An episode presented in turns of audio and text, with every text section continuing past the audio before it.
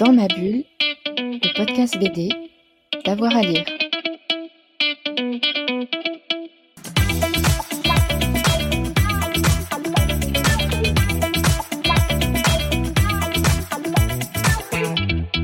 Bonjour à tous et à toutes, bienvenue dans ce nouvel épisode de Dans ma bulle, votre podcast 100% BD avec avoir à lire. Aujourd'hui, on a le bonheur de recevoir Vandra au micro euh, de Fred Michel. Vandra est une autrice de plusieurs séries euh, éditées, euh, notamment dans le domaine du manga. On a parlé avec elle à Japan Expo de son métier, de son quotidien de dessinatrice et de scénariste, mais aussi de sa série phare publiée chez Glénat, Stray Dog, une interview donc au micro de Fred Michel. Bonjour Vandra bonjour. Merci d'être avec nous sur Dans ma bulle. Alors aujourd'hui, on va parler de plein de choses. On va parler de manga, de fantastique, de loup-garou et aussi de Japan Expo parce que là, on est actuellement à la Japan Expo. Qu'est-ce que ça représente pour vous la Japan Expo?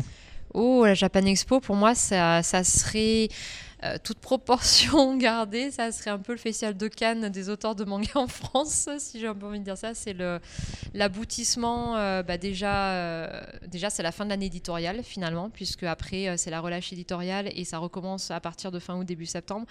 Et puis bah, généralement c'est l'aboutissement d'une année de travail. donc, du moins pour moi, c'est ça que ça représente. Et donc vous, euh, vous l'avez connue en tant que lectrice et maintenant en tant que professionnelle du manga. Et est-ce qu'un jour vous vous êtes dit, euh, quand vous veniez en tant que lectrice, moi je serai derrière la, table et c'est moi qui dédicacerai? Oula, alors je dirais que même pas. En fait, à la base, moi je venais en tant que visiteuse toute simple. Euh, parce, et même pas en tant que lectrice, en tant que fan d'animation, tout simplement. Ah oui, dans un autre registre. En fait. Voilà, parce qu'à la base, moi, je lisais que du comics, mais je regardais de l'animation japonaise. Et puis, euh, et à la base, ça va paraître bête, mais euh, je ne savais pas forcément que ça pouvait se lire, euh, on va dire, qu'il y avait d'abord un support livre avant d'avoir le côté animation. Euh, pour moi, le manga, c'était pas de la BD, tout simplement, donc ça n'existait pas. Voilà. Et c'est vrai que moi, je venais plus pour le côté euh, bah, animation, preview, euh, bah, des nouvelles séries qui allaient être au catalogue des éditeurs ou télévisées. Et puis, puis après, c'est vrai que bah, je suis devenue lectrice de manga après.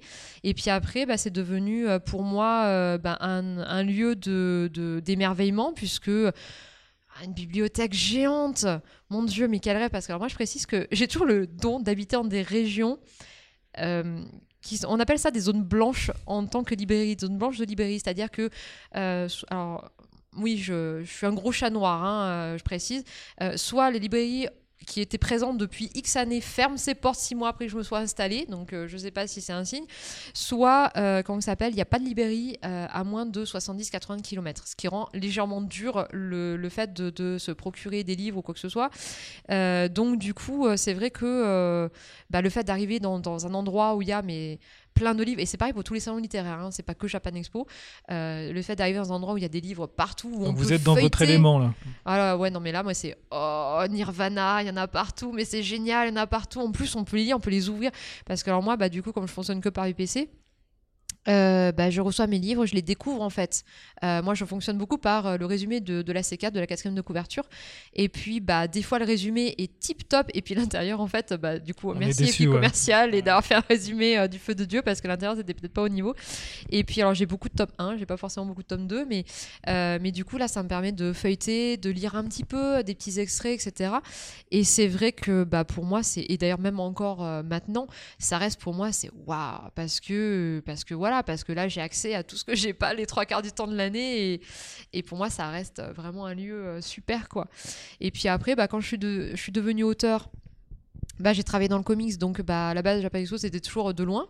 Euh, après, ils ont eu euh, bah, la partie Comic Con, où là, bah, c'était mais magnifique, parce que enfin Vous on aviez tout sous la main, là. Ah ouais, non, carrément. Bah, là, c'était, y avait, en plus, y avait, ils ont invité à un moment donné alors Comic Con n'a pas duré très longtemps malheureusement, mais ils ont invité bah, des gros soumittants euh, d'auteurs de, comics. Hein. Euh, donc bref, c'était vraiment c'était super. Et puis, euh, puis bah, maintenant que je suis auteur de manga, bah, du coup ça reste toujours aussi bien, même si j'avoue que, ça, que la, petite partie Comic Con me manque quand même un petit peu parce qu'on avait la geek culture qui était là. Et là maintenant c'est vrai qu'on a toujours des stands qui traitent un peu de, de ce thème-là, mais ça reste anecdotique et limite on se demande qu'est-ce qu'ils font là et je trouve que c'est un c'est pas super sympathique pour eux et enfin voilà c'est ça fait bizarre. Donc euh, voilà. Alors, vous parliez tout à l'heure de votre méconnaissance du manga. À quel moment vous êtes dit c'est de la bande dessinée le manga? Vous êtes mis dans le manga? Euh, bah, en fait, c'est une redécouverte parce que comme tout euh, bon euh, et bonne vieille personne, hein, parce que voilà, hein, euh, à la base, euh, même sans travailler dans le comics, pour moi le manga, j'en ai toujours entendu parler et donc bah forcément, je connaissais pas, je partageais le point de vue de ceux qui avaient l'air de vachement s'y connaître. Le manga, c'est de la bip. À savoir, ce n'est que du sexe, ce n'est que de la violence, ce n'est que des propos racistes à l'intérieur euh, et voilà et ainsi de suite. Et euh, genre, c'est focalisé que sur une culture, ça parle même pas. Mon Dieu, ça parle même pas des gens européens quoi. Franchement, mais quelle honte. Euh, c'est mal dessiné. Les gens se foulent pas, ils font que du noir et blanc. J'aime bien le c'est mal dessiné. ouais. Ouais, voilà, c'est mal dessiné. Euh, les gens ne se foulent absolument. Regardez, c'est même pas de la vraie BD, puisque de toute façon, ils dessinent en noir et blanc. Ils se cassent même pas pour mettre de la couleur. Une vraie BD, c'est avec des vraies cases, hein, des vraies cases. Les vraies visages cases sont déformés. des vrais visages avec des vrais, une vraie histoire qui rentre dans des cases, avec vraiment du blanc entre les cases, hein, parce qu'il faut faire ça, les choses bien, avec de la vraie couleur, avec des vrais gens qui se cassent pour faire une vraie BD. C'est un vrai métier en fait. Parce que là, en plus, c'est fait par des gens, c'est même pas leur vrai métier. Donc c'est fait par. euh, Enfin voilà quoi. Donc, euh, bon, bref, euh, c'est de la sous-culture de. Parce que, alors, déjà, je précise que la BD, pour beaucoup de personnes, c'est de la sous-culture de la littérature. Mais alors, le manga, c'est vraiment la sous-culture de la sous-culture de la sous-culture de la littérature. Donc, à partir de ce moment-là, bah, bof, quoi. Enfin, quand je dis bof, c'est je reste poli. Et c'est vrai que, hum, bah, au départ, moi, je travaillais dans le comics, donc, euh, bah, ça me confortait dans l'idée de, ouais, bah, je regarde même pas, de toute façon, ça vaut pas la peine. Et puis, à un moment donné, quand j'ai voulu sortir mes propres petits titres, euh, sans prétention, pour animer mes propres personnages, bah là, je me suis, je me suis retrouvée coincée, finalement, mais vraiment sur un format qui me convenait pas. Euh, moi, à la base, je précise qu'en tant que.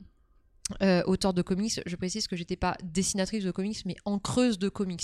C'est-à-dire que le dessin, l'histoire était faite par d'autres personnes. Moi, j'intervenais euh, finalement à la troisième place, à savoir j'ancrais un dessin déjà réalisé par un scénario déjà réalisé finalement euh, d'une autre personne.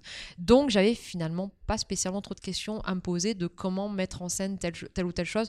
Moi, j'avais entre guillemets juste à ancrer, euh, on me donnait des ordres, j'étais un exécutant. Voilà. Et puis après, quand euh, j'ai voulu créer mes histoires, bah, là, c'est posé le problème de me mettre en scène, de créer des personnages, de les amener dans l'histoire et ainsi de suite. Et là, je me suis, je me suis retrouvée bloquée sur un format qui ne me convenait pas, à savoir un format contemplatif, magnifique, mais statique au plus haut degré. Euh, quand on regarde, euh, enfin, quand on a une scène de combat, par exemple, dans le comics, c'est une double page sublime, mais qui raconte peut-être une heure de combat. Moi, ça m'intéressait pas, en fait, ce genre de choses-là. Autant quand je lis un comics, je sais ce que j'attends du comics. Autant que quand je suis passée du côté, bah, finalement, euh, allez, je dis sans grande prétention, mais, mais j'ose, euh, du côté scénariste et euh, créatrice de quelque chose, bah là ça m'a dérangé parce que c'était pas comme ça que je voulais montrer mes BD c'était pas ça que je, voulais faire c'était pas ça que je voulais montrer. Moi je voulais montrer quelque chose qui puisse être lu aussi rapidement que si et, de manière aussi décortiquée que si on regardait euh, bah, des scènes d'un film ou d'une série d'animation. Ça ça m'intéressait que ça soit fluide et non pas je bloque à chaque case parce que bah, j'avance. Et à tout moment je peux mettre un marque-page parce que ouais bah, je lirai la suite après. Moi je voulais quelque chose d'hyper vivant et qu'on se dise oui la fin de l'épisode ou la fin du chapitre pour qu'on puisse mettre enfin ce marque-page et pouvoir euh, bah, lire la suite après mais pas de coupure au milieu. Donc euh, et donc je suis restée bloquée très longtemps avec bah, qu'est-ce que je peux faire, puisque c'est ça que je sais faire, je sais faire que ça. Euh, puis puis l'alternative, c'est quoi le roman graphique? Ouais, bah, Le roman graphique, c'est quoi? C'est de la franco-belge sur du format plus épais au niveau pagination. Euh, la franco-belge, ouais, bah, c'est du comics, mais avec d'autres registres, euh, sans les super-héros et sans les, les pouvoirs malveillants, ou au contraire les super-pouvoirs d'eux. Bah, donc c'est la même chose en fait. Donc, euh, donc voilà, et avec un nombre de pages légèrement encore plus réduit en franco-belge, bah j'étais bloquée. Donc, euh, puis à euh, chez une amie, en fait, elle avait donc un manga sur son lit.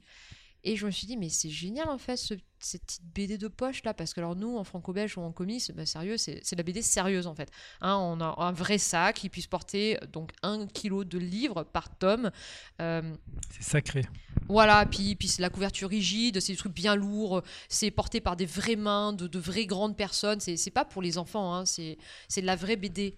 Voilà, c'est de la vraie BD, euh, et ainsi de suite. Et là, je dis, mais c'est génial, une petite BD de poche, en plus, c'est tout souple et tout. Parce que, moi, c'est un truc, ça. Le confort de la main du lecteur, on en parle ou ça C'est quand on ouvre en fait un manga, c'est souple, ça casse pas les doigts. Quand on ouvre un, co- un comics ou une franco on a cette hardcover qui est superbe et qui, qui vrille le pouce pour tenir. Enfin voilà, donc c'est un truc. euh, Bon, bref, là, c'était tout souple, c'était confortable, c'était à la portée, en fait, de finalement toutes les mains et de tous les lecteurs. Et j'ai ouvert ça, j'ai dit, mais en plus, ils ont une pagination, mais c'est de fou, c'est quoi ça 200 pages? Ça s'est vu où 200 pages en format de poche? Et puis après, quand j'ai commencé à lire, j'ai trouvé une, mise en page, mais totalement démentielle, puisque ça partait en tous les sens. Alors, au départ, j'ai dit, mais c'est hyper brouillon et tout. Et après, quand j'ai commencé à lire, euh, je me suis dit, mais en fait, c'est super.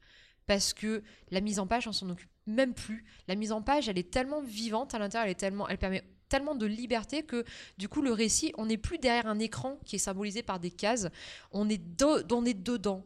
On est dans le récit, on suit, on est aux côtés du personnage principal, on est aux côtés des héros, on est aux côtés d'eux. Euh, en plus, on a des personnages qui ont la place, via la pagination plus importante, de partager bah, leurs émotions, leurs ressentis. Euh, moi, quand on lit un Batman, et pourtant Dieu sait que j'adore Batman, hein, euh, on s'en fout de savoir s'il fait froid, s'il aura froid en étant en collant. Euh, même à un moment donné, l'une des choses qui m'a le plus une des choses qui m'a le plus choqué, c'est qu'à un moment donné, alors je vous l'apprends ou pas, mais Batman, il a un fils, un vrai fils naturel, hein, il s'appelle. Spoiler. Voilà, spoil. Euh, il en a adopté plein, mais là, il en a un vrai. Hein, tous les Robins qu'il a adoptés, là, pour le coup, il a un vrai Robin vraiment à lui, euh, qui s'appelle Damian. Et en fait, à un moment donné, Damian bah, meurt spoil 2. Euh, et après, il ressuscite, spoil 3, vous inquiétez pas. Euh, mais au départ, c'était pas prévu au programme qu'il ressuscite. En fait, le truc, c'est qu'il meurt.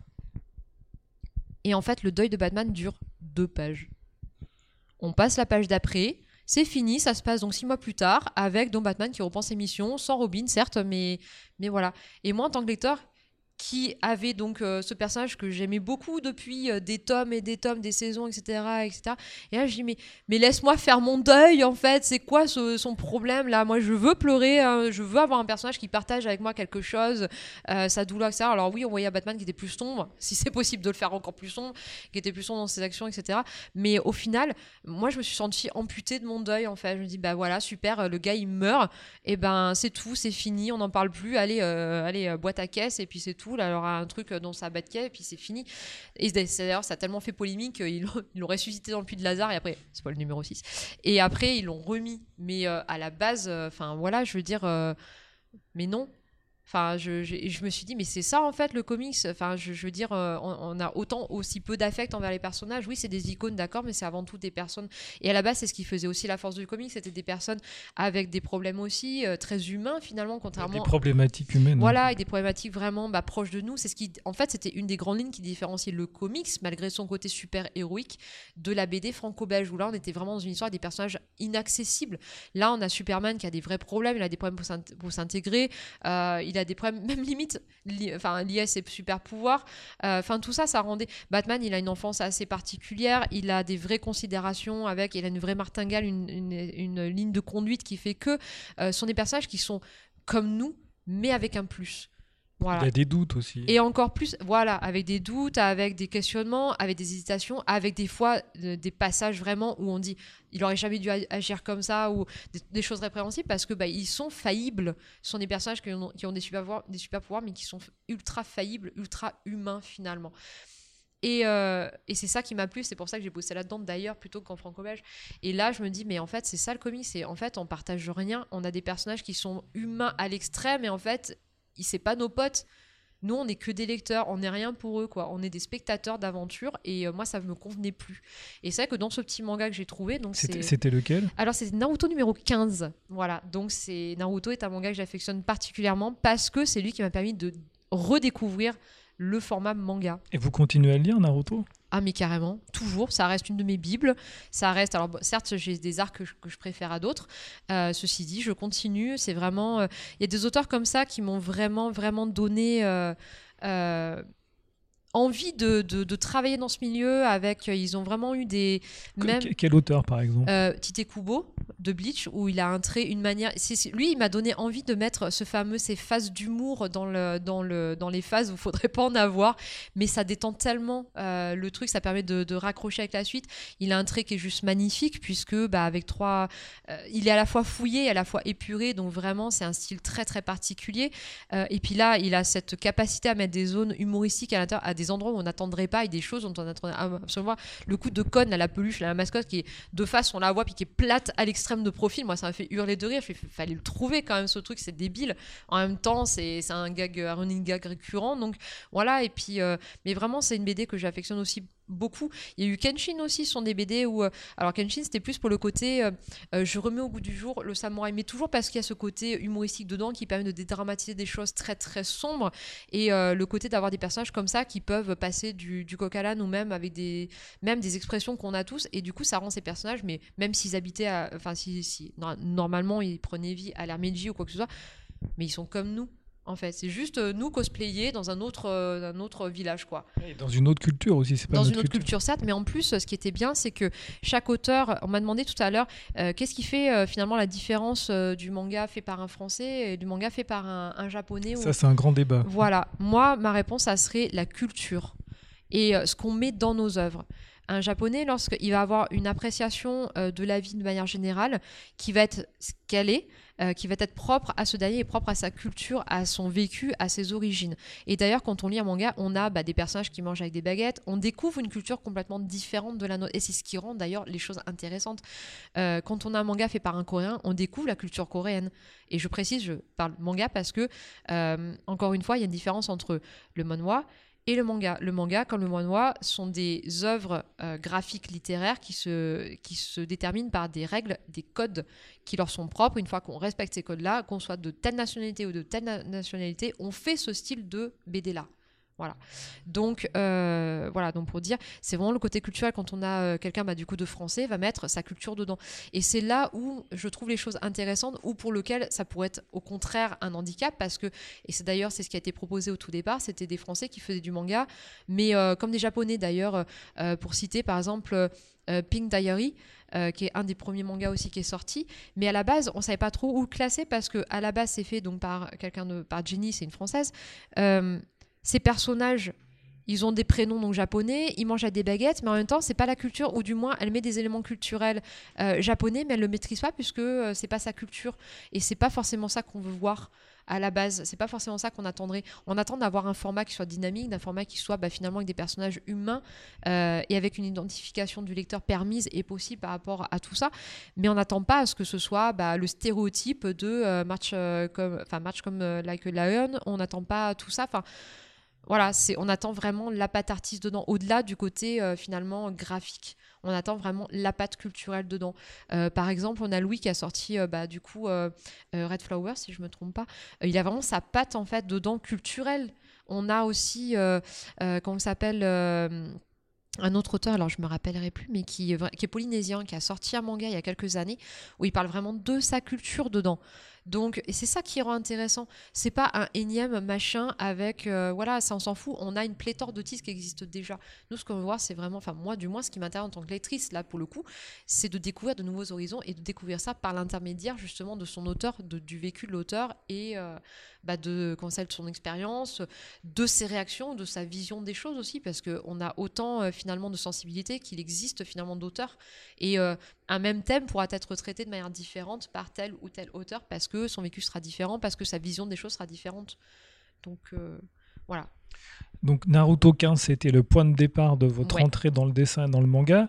Donc là, vous avez lu Naruto 15 et vous avez dit, allez, je prends un dessin, je prends une feuille, je dessine tout de suite, voilà, et, et je vais être dessinatrice Alors, non. professionnelle. comment Alors, ça, comment non, ça pas s'est du- passé? Alors pas du tout. Alors moi, à la base, en plus, je précise que quand, euh, quand j'ai commencé à vouloir faire mes propres petites séries, j'avais absolument pas la prétention que ça soit publié un jour. Vraiment pas. Moi, c'était vraiment pour m'éclater et surtout, surtout, euh, et c'est toujours le cas à l'heure actuelle, c'est pour pouvoir débattre de choses, ou du moins de revenir avec un public même fictif, un lectorat fictif, euh, de choses qui m'ont marqué, que ce soit d'un côté bénéfique euh, ou d'un côté, au contraire, euh, bah, plus péjoratif. Euh, de, dans toutes mes œuvres, je mets euh, bah, des choses qui m'ont atteinte, que ce soit euh, moralement, que ce soit physiquement, ou au contraire des choses qui m'ont bien plu, qui m'ont soutenu, qui m'ont donné bah, plus de courage, etc. Donc il y a beaucoup de Vanra dans votre œuvre. Ah, il y a du 99,99% de manra dans mes œuvres, ça c'est sûr. Donc le 1%, c'est le fait de faire les relectures de comptes, ça c'est sûr. Et encore, ça reste mon interprétation. Donc, mais c'est vrai que moi, je viens d'une famille, encore une fois, je précise, je fais pas mon Calimero parce que euh, vraiment ça marche comme ça. Moi, j'ai une famille euh, euh, d'origine sicilienne et russe, donc voilà. Et on partage pas tout ça. C'est-à-dire que euh, dire à quelqu'un qu'on l'aime ou quoi que ce soit, non, c'est non, non, non, non, non, on fait, on fait pas ça. hein. Ça, c'est, on n'en parle pas de tout ça. hein. Donc c'est une forme d'exutoire pour vous, dessiner, écrire? Exactement, pour moi, c'est euh, voilà, c'est euh, moi, je suis quelqu'un qui est assez à fleur de peau et du coup, c'est ça me permet de voilà de, de, de revenir sur tout ça et, et comme vous l'avez dit, c'est vraiment un exutoire pour moi. Je, je mets en, en scène tout ce qui m'a tout ce qui m'a marqué, que ce soit encore une fois de manière positive ou négative. Et, euh, et c'est vrai que moi, euh, même dès le départ, ça me permettait de pouvoir, ne serait-ce que par exemple, communiquer avec mes parents, dire oui, il y a telle chose qui m'a atteinte. J'ai pas aimé ce commentaire-là. Vous leur faisiez des petits dessins Ouais, et je leur disais, ouais, bah, le héros, euh, machin, et ainsi de suite. Et euh, c'est vrai qu'alors, bon, bah, ils ont jamais trop capté que c'était vraiment machin. Mais, mais voilà, le dessin, pour moi, ça a toujours été une forme d'expression de choses que je n'arrivais pas à formuler. Euh, là, ça va mieux au niveau euh, verbal, mais c'est vrai qu'au départ, c'était vraiment, euh, c'était difficile. Il y avait des choses que j'arrivais pas à formuler, que j'arrivais pas à verbaliser. Et pour moi, le dessin, c'était, allez, je vais te faire un dessin au moins, ce sera plus compréhensible parce que puis ça me permettait de revenir euh, sur des choses ou, ou même de faire passer des messages auprès de, de personnes euh, au niveau desquelles soit ça m'effrayait de leur dire de but en blanc, soit j'avais peur de la réaction, soit au contraire, je me disais, est-ce qu'elles vont mal le prendre? Parce qu'en plus, alors ce qui n'arrange rien, moi j'ai le, le tact euh, d'un poids lourd de 33 tonnes et demi. Donc en général, quand ça sort, ça sort. Mais ça sort, que, bah, voilà, ça C'est franc, ouais. ouais, des fois, trop. Voilà. Donc, du coup, c'est vrai que. Enfin, tout ça, ça m'a vraiment. Moi, le dessin, c'est quelque chose de sacré. Pour moi, c'est vraiment euh, bah, quelque chose, un moyen d'expression à part entière. Pour moi, c'est ma, ma, ma LV1, en fait, pour le coup. Donc. euh, Quand vous avez fait vos premiers dessins, là, vous, donc vous êtes autodidacte, vous, Ouais. aviez, vous avez appris à dessiner toute seule. Vous faisiez comment du coup? Ça venait directement de votre imagination ou vous faisiez pas, procédiez par copiage par, euh, Alors non, euh, pas du tout. Le, au niveau du copiage, vraiment pas parce que parce que Je bah, vous pose la question parce que Ah je oui, sais non, que mais bien sûr, il y en a beaucoup qui commencent d'abord à faire du fan art, etc. Moi, ça a été de suite le je veux créer mes personnages parce que ça faisait des années que j'animais des personnages. euh, Donc ça, oui, en plus ça trottait dans. Ah oui, ça faisait des années. En fait, moi, c'était euh, j'ai besoin d'en parler, j'ai besoin de le créer, j'ai besoin de le, le- le cracher quelque part, en fait, tout ça. Et c'est vrai que bah, moi, tout de suite, c'était mes personnages à moi, mes machins, mes ci, mes ça.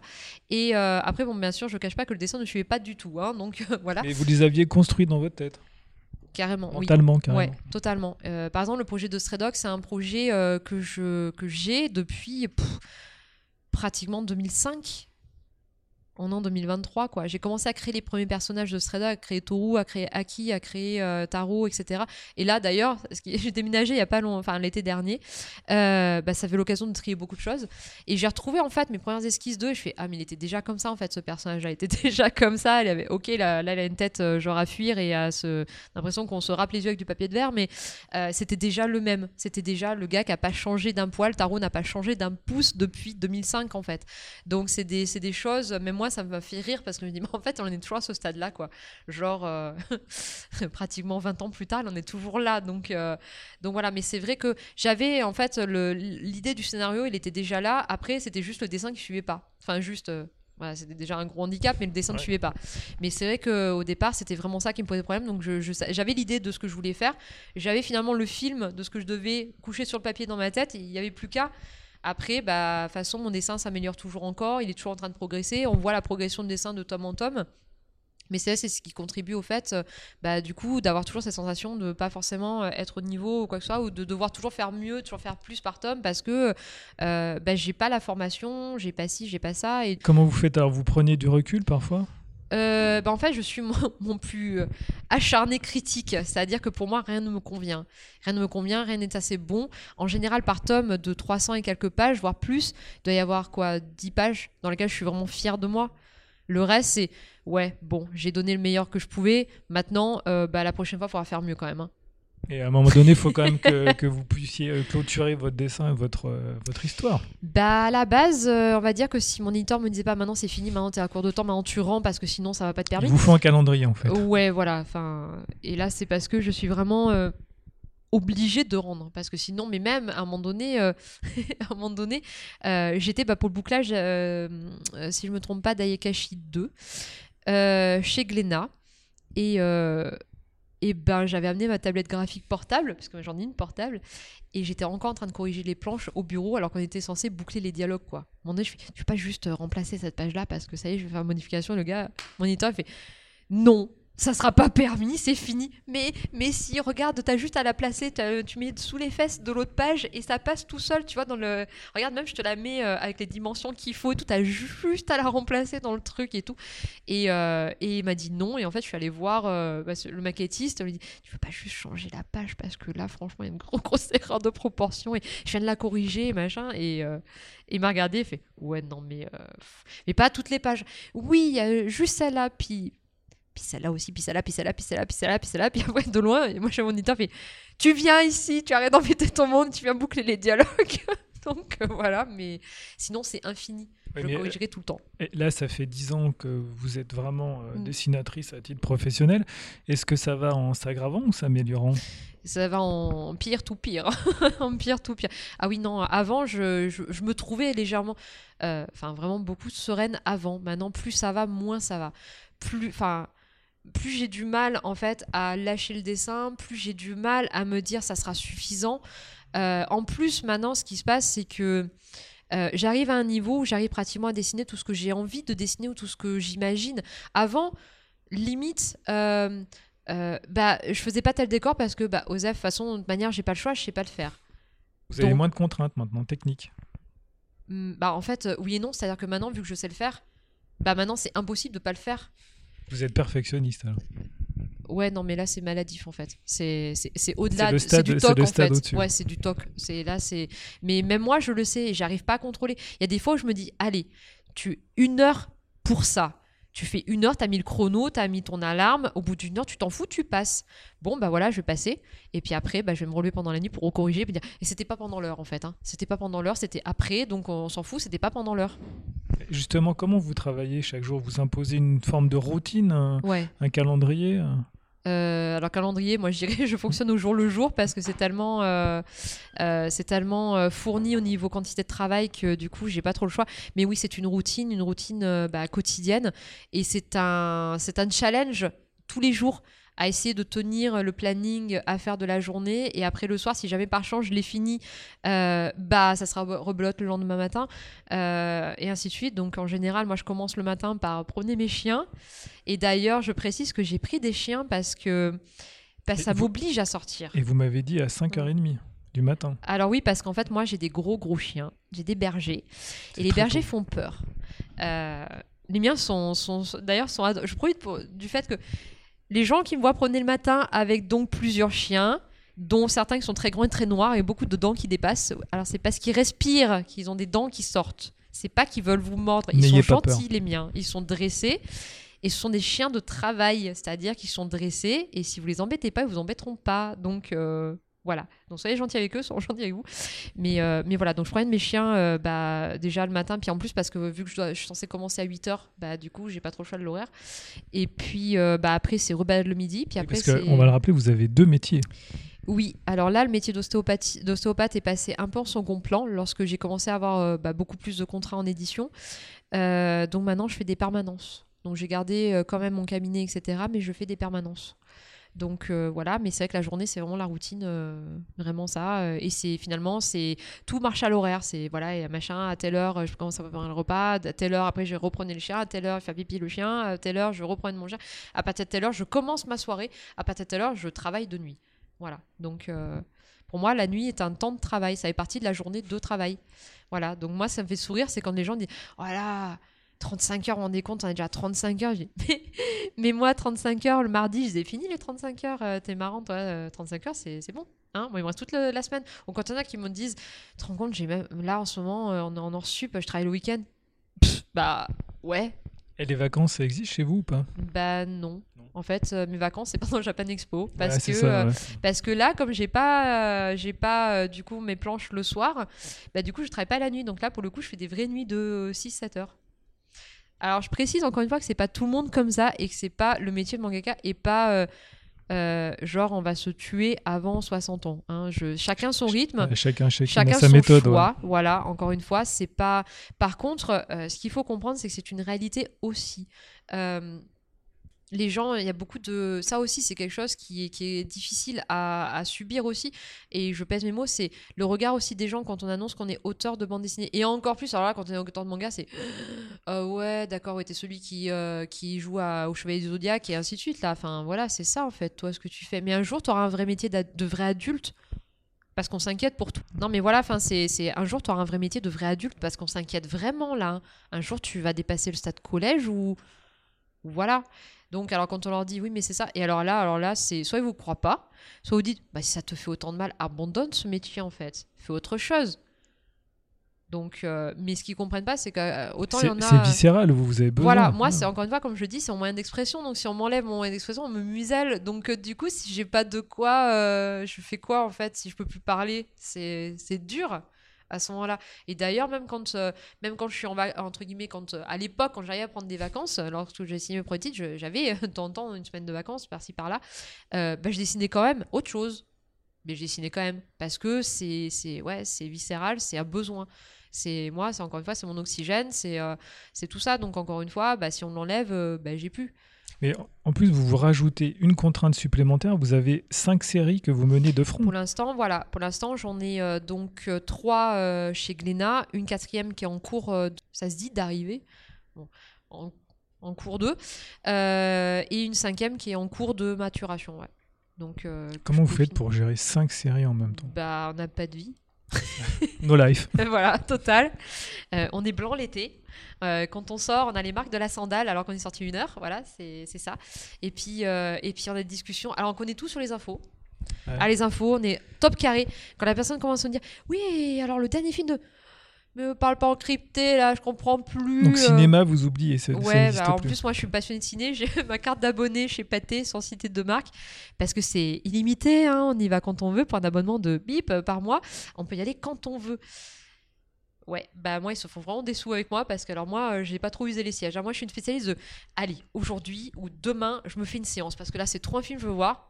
Et puis le lendemain, c'est eh, je suis pas à jour pour mes planches, donc on va annuler parce que sinon. euh, Sinon, mon éditeur voilà, va sinon, râler. euh, non, mais même pas, sinon je suis pas contente parce que sinon c'est je me serais amusée avant d'avoir fini mes devoirs, quoi. Donc voilà. Et puis je me dis, bon, allez, dans 15 jours, je me mets une séance et puis là, c'est bon, je m'y tiens. Et dans 15 jours, quand même, j'aurai le temps quand même de rattraper le truc, de, puis de me mettre à jour, puis de vraiment prévoir le truc. Et puis le lendemain de aller 5 minutes avant, Ah, de toute façon, je suis pas à jour, donc euh, voilà, donc ça va être mort encore aujourd'hui, parce que sinon, je vais pas profiter du film, je vais être en train de penser. Et là, tu te serais en train de bosser, parce que là, quand tu vas rentrer, tu vas être fatigué, donc tu vas pas encore travailler, donc ça va être mort pour aujourd'hui. Après, tu vas te plaindre, ah, jamais le temps de finir, ah, je suis jamais à l'heure, et ainsi de suite. Donc euh, voilà. Euh, donc, et c'est tout le temps comme ça, donc je me dis qu'un jour, ils finiront bien par me virer en disant celle-là, elle arrête pas de, de, de réserver des places qu'elle ne tient jamais, qu'elle annule 5 minutes avant, donc. Donc voilà, mais oui, j'adore le cinéma et je j'arrive pas à y aller. Mais euh, dans, dans vos histoires, il y a quand même beaucoup de, de choses qui ont rapport à la réalité. Oui. Est-ce que vous vous tenez au courant de l'information, des informations de l'actualité euh? Ah mais oui parce Ouais. qu'en fait moi je mets alors par contre je mets beaucoup alors ça aussi ça contribue au, fa- au, au fait de, que les gens croient qu'on qu'on ne glande rien de la journée voilà Euh, moi je mets souvent bah, en sonore les infos la télé parce que ça m'évite de m'endormir sur mes planches voilà donc euh, du coup ah oui les infos euh, bah, je les ai en continu la journée Euh, je regarde beaucoup beaucoup de documentaires sur plein de sujets différents la dernière fois c'était sur la création et l'histoire de la deux chevaux donc et bon c'est intéressant une fois qu'on commence hein, c'est le tout c'est de commencer mais, mais voilà, puis la nuit, on n'a pas trop le choix non plus du sujet, hein, on est bien d'accord. Mais tout ça, en fait, oui, non, au niveau actualité, je suis au taquet, il n'y a pas de souci. C'est tout le reste, c'est culturellement. c'est D'ailleurs, je suis abonnée à 46 euh, revues des libraires parce qu'en plus, comme j'ai pas de à côté de chez moi, pour savoir les titres qui sortent. Ah, par contre, pour tout ce qui est BD, pour le coup, je suis, je suis au- C'est à jour. voilà, je suis à jour parce que bah, de toute façon, j'ai lu pratiquement toutes. Donc, euh, donc euh, là, pour le coup, mais alors tout ce qui se passe ailleurs, tout ce qui est filmographie, tout ce qui est événements euh, sportifs, là, j'ai découvert il y a, y a peu, je- genre, les, oh, il y a les Jeux Olympiques à Paris, quoi. Et là, je fais, oh, mais quand? Bah. Oh 2024. mm. Et quand il y a eu la Coupe du Monde, c'était, mais déjà? Mais déjà, mais comment ça se fait? Mais ça fait pas 4 ans Eh, Si, euh, ça fait 4 ans, ça fait bien 4 ans bien révolu là. euh, euh, voilà quoi, c'est.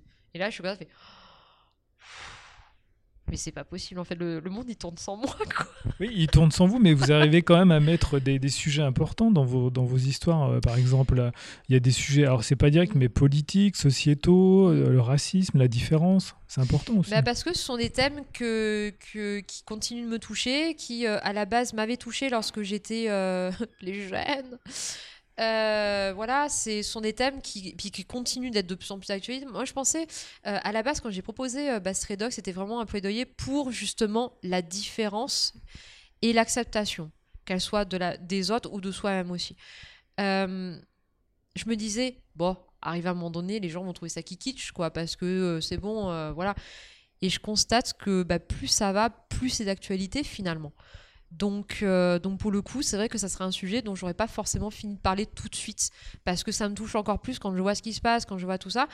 Euh, même pareil, par exemple, dedans, il y a Aki, c'est la petite héroïne qui est harcelée à son, à son lycée.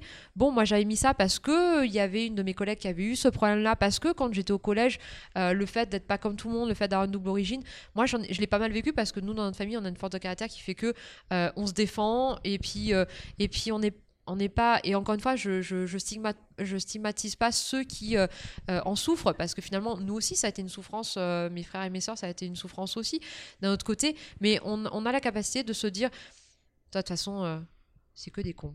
Donc de toute façon voilà point. Mais c'est vrai que et puis on est plus du style bah, quelqu'un nous fout une baffe on en fout deux quoi donc euh, on n'est pas dans le ça stoppe en général assez rapidement Ouais, vous Mais- avancez, vous continuez à avancer. voilà, puis de toute façon, on n'a pas le choix parce que de toute manière, quand on en parle aux parents, bah c'est ouais, bah écoute, euh, bah, t'en a foutu un, bah fous- fous- fous-lui en faisant un, et puis on n'en parle plus, mais défends-toi dans la vie. Ça, euh, bah, on n'a pas ce sentiment de. Enfin, ce, ce, ce côté, euh, oui, mon pauvre ou ma pauvre, qu'est-ce qui s'est passé C'est. Et tu l'as rien dit. Franchement, genre, tu me déçois, quoi. Donc, c'est voilà, c'est ça. Donc, euh, au final, c'est vrai qu'on est, on est euh, pas blindé mais on a cette carapace qui fait que euh, on arrive à le, gérer. Mais c'est vrai que c'est pas pour autant que ça n'a pas atteint et c'est pas pour autant que du coup moi j'ai une héroïne qui, est là-dedans, voilà, qui avant de rencontrer Toru, le héros de Stray Dog, est carrément là-dedans et, qui n'arrive pas à le gérer, etc. Et c'est vrai que quand je vois, ne serait-ce que l'actualité récente, je dis mais, pff, mais pauvre gamin quoi. Enfin, je, ça, ça me touche aussi et ça continuera à me toucher parce que je me dis, moi, c'est surtout ce qui m'interpelle, c'est même plus le côté pauvre gamin, c'est le côté comment on peut arriver à être aussi cruel que ça. C'est un stade où, euh, où voilà. On a vu tout à l'heure qu'il y avait beaucoup de, de Vanra, dans, de beaucoup de vous dans, dans vos histoires. Alors, pas que dans l'histoire, aussi dans le dessin, je trouve. Oui, je pense aussi. Ouais. Bah, Il y a le souci du détail aussi, parce que comme j'ai dit, bah, moi, euh, euh, j'arrive à un stade où, encore une fois, j'arrive à dessiner pratiquement tout ce que j'ai envie de dessiner. En plus, il y a le souci de, euh, de, faire intégralement tous les décors, etc. Parce que bah, je suis perfectionniste et du coup, j'ai pas envie de mettre d'inclusion de photos ou des choses comme ça. Parce que pour moi, j'aurais l'impression de mentir au lecteur. Donc, c'est par respect pour ce dernier que je, fais tout, intégralement tout au niveau décor et ainsi de suite. Et puis, j'ai toujours la patte comics qui fait que, qui joue malgré tout. Autant dans le manga, il y a des choses qu'il faut, on- qu'on est censé passer sous silence, faire des décors beaucoup plus simples, etc. pour se focaliser d'eux. Mais moi, je suis restée avec le côté, pour le coup, comics, ou dans le comics, c'est une des règles du comics, c'est à savoir, c'est à n'importe quelle case de la bande dessinée, il faut que le lecteur sache où on est, qu'est-ce qui se passe, qu'est-ce qui s'est passé, et potentiellement ce qui peut se passer. Donc on a toujours des décors très présents derrière, sauf que là, on multiplie par le nombre de cases, donc du coup, c'est vrai que pour le coup, euh, ça, ça devient un problème pour moi. Mais après, je, je n'arrive pas à simplifier, c'est comme ça. Moi, ce qui me marque, c'est la profondeur et la puissance des noirs, de l'ancrage. Ah, bah on, euh, on sent que vous avez travaillé dedans. Et puis, euh, puis j'ai envie de dire que bah, moi j'ai bossé pas mal de temps à Gotham et je pense que Ishtar, enfin c'est même pas je pense, Ishtar et donc quand ça s'appelle une succursale de Gotham ou de Blue Devon du, du coup parce que quand on a passé autant de temps à, à Gotham, il y a toujours Gotham qui reste avec nous. Ça c'est aussi on va dire un, un leitmotiv ou quelque chose qu'on se répète euh, quand on a travaillé une fois sur, euh, sur du Batman. En général, on... Gotham c'est très particulier au niveau de l'esprit de la ville, au niveau de l'esprit des personnages, au niveau de l'architecture aussi. C'est une ville qui est super parce que ça mêle plusieurs influences et c'est ce que j'ai essayé aussi de refaire. Moi, tous mes décors sont ok, ils sont, ils ont l'air d'être euh, fantastiques et d'être oniriques. Cependant, ils sont ultra réels parce que, et je précise non pas réaliste mais réel, parce que je fais un mix de décors existants. Je mixe telle partie de tel bâtiment, etc., pour en faire un décor fictif. Mais au départ, on peut absolument tout retrouver. Stray Dog s'ouvre sur une scène où on voit le beffroi de l'horloge astronomique de Prague. Euh, Mortisan s'ouvre sur euh, le sommet euh, et la vue que l'on a de Paris sur euh, l'une des tours de Notre-Dame. On a les gargouilles à ce niveau-là, on a les sculptures en pierre. Tout ça, c'est des choses que les, personnes peuvent retrouver à un moment donné dans Stray Il y a qui qui passe auprès d'une gare. C'est l'architecture de la gare de Paris sous le train bleu. Donc c'est des choses où moi, quand euh, je vais euh, en dédicace ou quoi que ce soit, euh, je prends des photos de tout. Quand j'ai des gens, même des lecteurs, me disent Oh, je vais là, je vais. Mitraille. Et envoie-moi pour mes décors, j'en ai besoin pour mes décors. Donc en fait, c'est toujours des décors existants et c'est ce qui me permet finalement d'ancrer euh, bah, mon récit dans quelque chose de ok, fantastique. Mais si on note le côté fantastique, c'est du côté ultra réaliste pour le coup, plausible. Donc c'est sur ce côté fantastique qu'on va se quitter. Merci beaucoup, Vanra. Et bah, merci à vous pour À votre bientôt. temps. Voilà, on espère que euh, désormais vous allez vous jeter sur euh, les albums de euh, Vandras et euh, Manga. On se retrouve très vite pour un nouvel épisode de Dans ma bulle, votre podcast 100% BD avec avoir à lire. Bonne journée à tous et toutes. Dans ma bulle, le podcast BD, d'avoir à lire.